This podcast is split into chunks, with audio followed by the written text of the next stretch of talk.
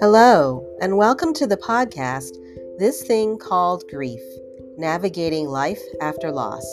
I'm your host, Lori Peters. For each episode, I bring my personal and professional experience as a veteran griever and licensed counselor to have meaningful and authentic talks about grief, loss, and life in the wake.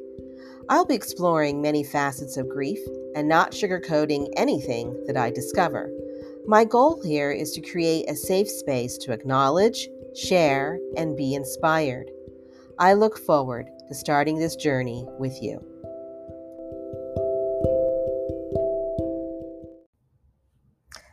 Hi, it's Lori, and you're listening to This Thing Called Grief, the podcast where I talk about all things related to grief.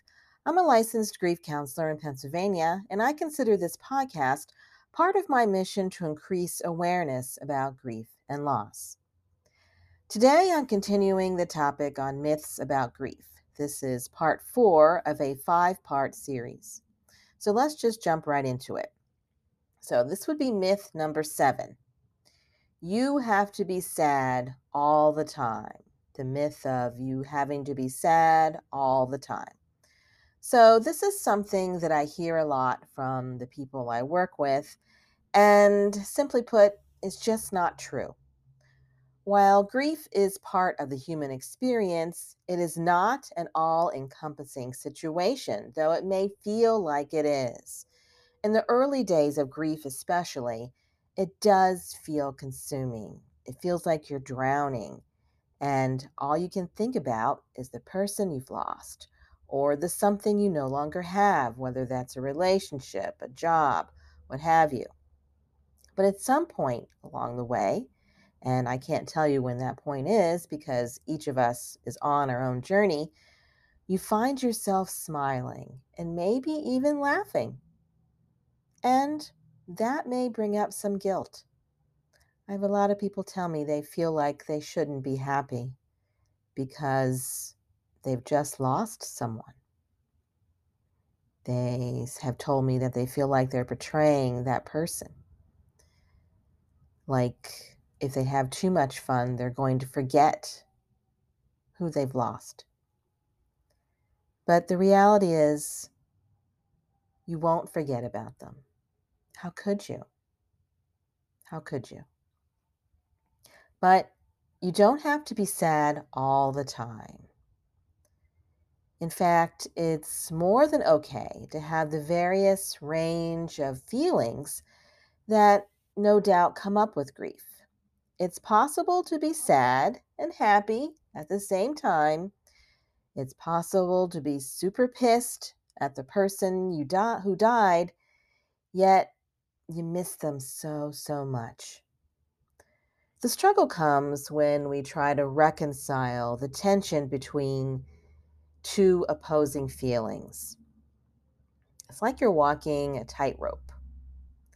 And part of the grief process is figuring out where you are on that tightrope and being okay with that in the moment.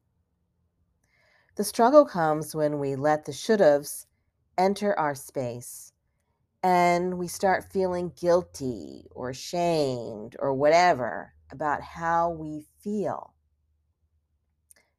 Hear me on this, though. Feelings are feelings, nothing more, nothing less. And it's perfectly okay to feel whatever it is you're feeling. I'll repeat that. It's perfectly okay to feel whatever it is you're feeling. Feelings are neither right nor wrong, they just are. And what matters here is what you do with those feelings when they come up. So that's myth number seven. Myth number eight you shouldn't talk about the deceased because you'll make the person remember and be sad. You shouldn't talk about the deceased because basically you'll make the person upset. As sure as day becomes night, this myth is just plain not true. It's false.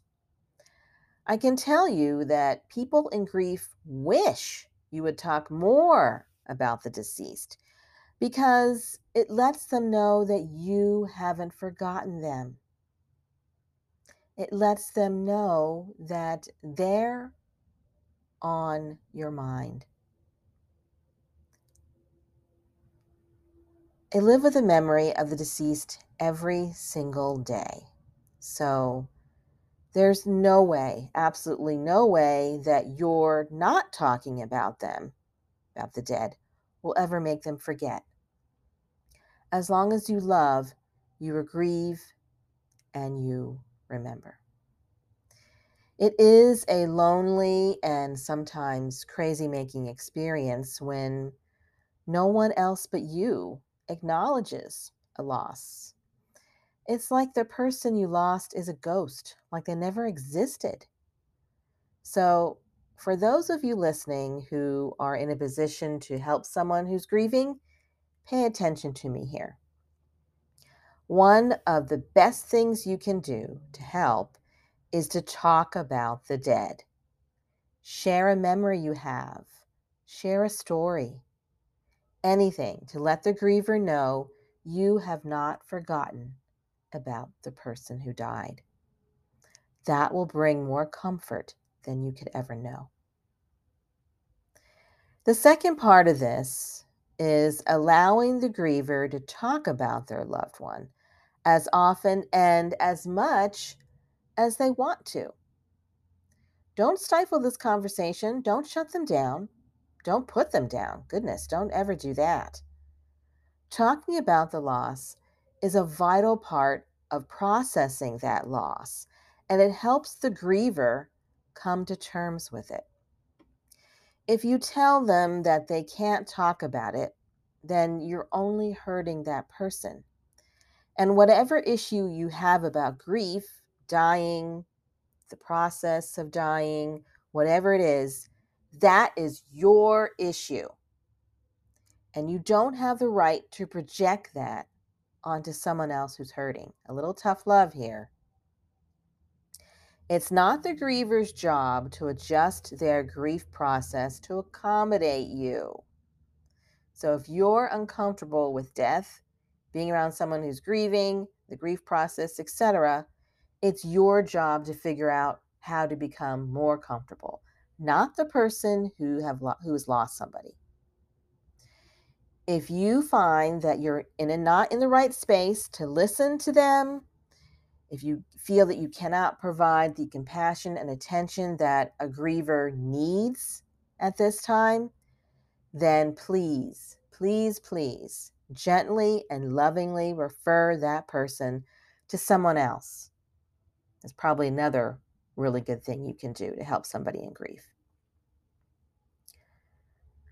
I promised you that I would bring hard conversation and truths to this podcast.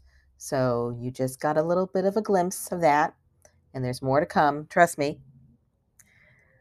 Okay, that covers two more myths about grief. Stay tuned for the last part of this series, upcoming in about two weeks. Remember that new episodes drop on the second and fourth Friday of every month. Thanks for hanging in with me so far. Until next time, take care of yourself.